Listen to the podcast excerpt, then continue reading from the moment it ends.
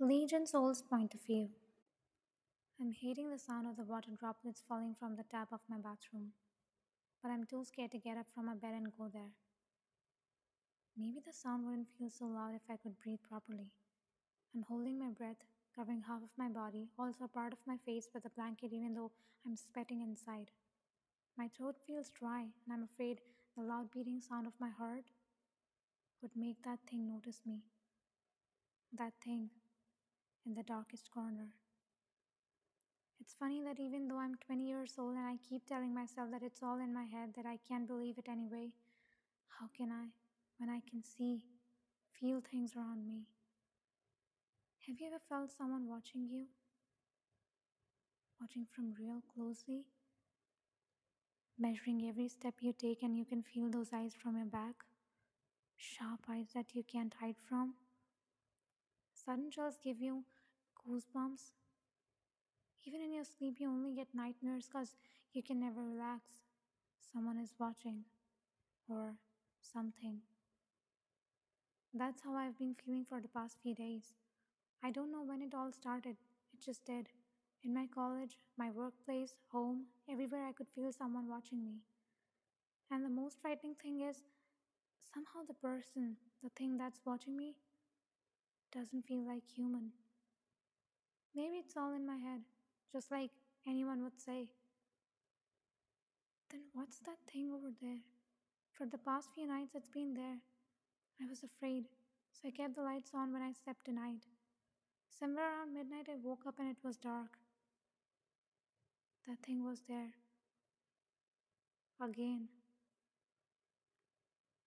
I can't keep my eyes off it, because I feel as soon as I close my eyes, it would devour me. I tried to swallow the huge lump in my throat, afraid that I would make a sound. Well, how to describe that thing over there? It's like a huge space. And there is a huge shape in there. A dark figure sitting in the farthest corner of my room. It actually feels short, but the width is huge.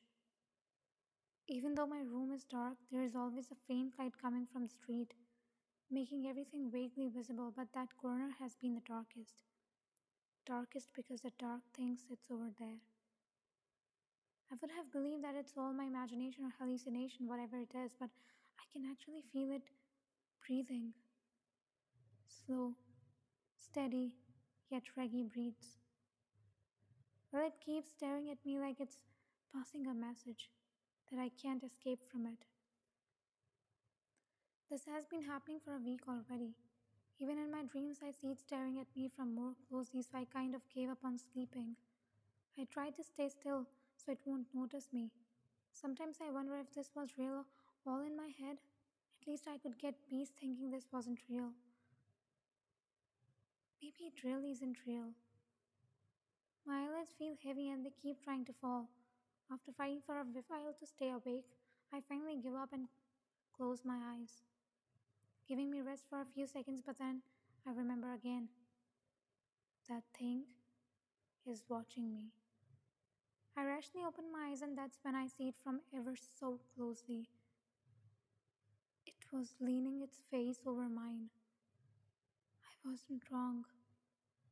It wasn't short, it was tall. Really tall. Huge figure almost touched my ceiling as the half of its body stayed right at the corner, and the other part bent its way to my bed to meet my eyes. It didn't have any eyes or any sorts of facial parts, just a dark, like figure. But I felt like I was staring at nothingness and it was going to suck me in. I'm going to die. The next moment, it was gone. My room was bright like the time I slept tonight, not turning the light off. I sprint up from my bed. My whole body is cold, and not even a scream would come out from my mouth. Why is this happening? I need help. Please, someone help me. I can't take this anymore. Please, someone believe me. Time skip. Jimin, are you making fun of me? Why would I? He made his eyes wide. I swear, I, I swear, this exorcist is real. He's the real deal. I gave him a tired look as he kept on bragging about how his aunt's place was haunted and this guy drove those spirits away while no other shamans or exorcists could. If he wasn't my best friend for five years, I would have killed him for making fun of my situation. He's the only person I could talk to. Everyone tells me to see a psychiatrist, but luckily he hasn't yet. And now he's talking about an exorcist. A freaking exorcist. He even dragged me to this shadowy place. Now we're standing outside an old apartment for 20 minutes, knocking on the door, but no one's answering. If someone stays in this place, it would be an alcoholic, homeless type of person. Can we go now? I scrunched my nose looking around. This place reeks of stench. Just a little while, Jinsol, please. He knocked on the door again with pure excitement written on his face. I can't believe him. I'm leaving you. Saying that, I started walking, but a noise of the old door creaking open makes me stop and turn around. A dark, tan skinned looking guy in a lousy gray trouser and black sweatshirt came outside in bare feet. His dark black hair was a mess like he just got up from sleeping.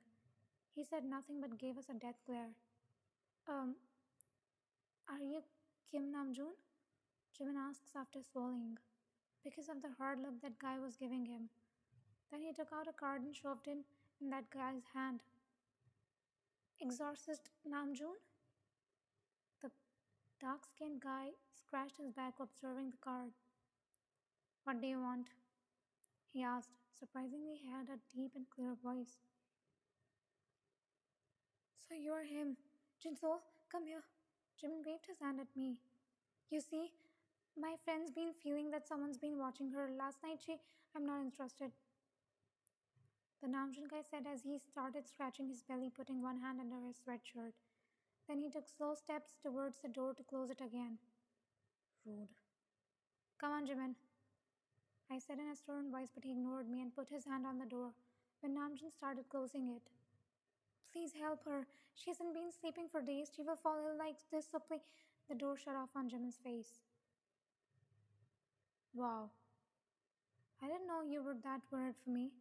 I said, reaching him, putting a hand over his shoulder. I was just curious to see how the exorcist would cure you. You know how much I dig this stuff? Huh? You know, right? He said, taking a pen and a notebook out from his backpack. Yeah, and I thought you were worried, you stupid shorty. Write your address and phone number here in case he changes his mind, okay? He gave me the pen. I narrowed my eyes on him. I'm not doing that, and what makes you think he will change his mind? My, mind, my mind's telling me. Also, Ann said that he didn't want to take their case too, but he did later. At least he did, right? So he's just a lazy ass. A brilliant lazy ass. Now write your address down or I am doing it instead. I roll my eyes and do as he said. He's worried. Jimin is not good at lying, so I know that for a fact. It's also some kind of telepathy that works among past friends. Time skipped. I calm my head down as my mind wanders off to places. I feel scared being alone at my home again. So I try to think about everything else. Let's see, how about that exorcist guy from today? Such a moron. I'm sure he's just a phony and I'm glad that he didn't agree. What could he do anyway? But deep inside, didn't I pray that this guy would help me somehow? That thing is watching me. The familiar feeling of being afraid came back as I shivered. Closing my eyes for a second and to regain my thoughts, I opened them again. The light bulb in my room is flickering. It's nothing. It's surely nothing. I just shouldn't think about it. So I keep on combing my hair, looking at my reflection in the mirror. Stay calm. Don't think about it, okay? It becomes dark for a second as the light turns off. The next moment, it's back by itself again. My body shivers a little, but I keep my eyes straight on the mirror. The light isn't flickering anymore. Brown, wavy, long hair and a slight tanned skin. That's me in the mirror. But why are the eyes so dead? My reflection slip slowly twitches upward as it gives a sinister smile. Then it raises its right hand, the hand where I held my hairbrush. But it's a knife instead keeps on smiling at me with dead eyes as it slowly puts the knife close to my other arm. feeling the blade on my arm. I blacked out. You're awake? I see someone taking a seat close to me with my blurry vision. Where am I? I squint my eyes to look clearly, but everything is blurry.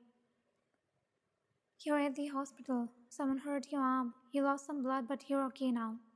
His words makes me look at my arm and discover bandages there. The voice is deep and soothing, slightly familiar, almost like the voice I heard today. That guy. I jerk my head up and it's him. It's that exorcist guy. I followed the address you gave me and went over to your house. You weren't answering, and then your neighbor came outside from next door. I asked him, and he said you go to work at noon, but he hasn't seen you or go outside today. He slowly says as he kept staring at me with an unreadable expression. Does that mean he met Jungkook? Why did this guy change his mind anyway? Wait, don't tell me you broke the door. He looks at me for a second, then opens his mouth. I did. Ah! Ah! I fall on the bed again. This is going to cost me a fortune. Why did you change your mind? I ask, looking ahead at the ceiling. Did you perhaps write, no, did you write believe me or help me or something like that in the paper you wrote your address? I gave him a weird look. No, I didn't. He blinks, and for a second there I could see a surprised expression, but then it goes back to a stone face again. I'm sorry to inform you about this, but you've got only 13 days to live starting from today. What? Huh? I sprinted up from my bed. What is he saying? But don't worry, I'll help you. I'm Kim Namjoon, an exorcist.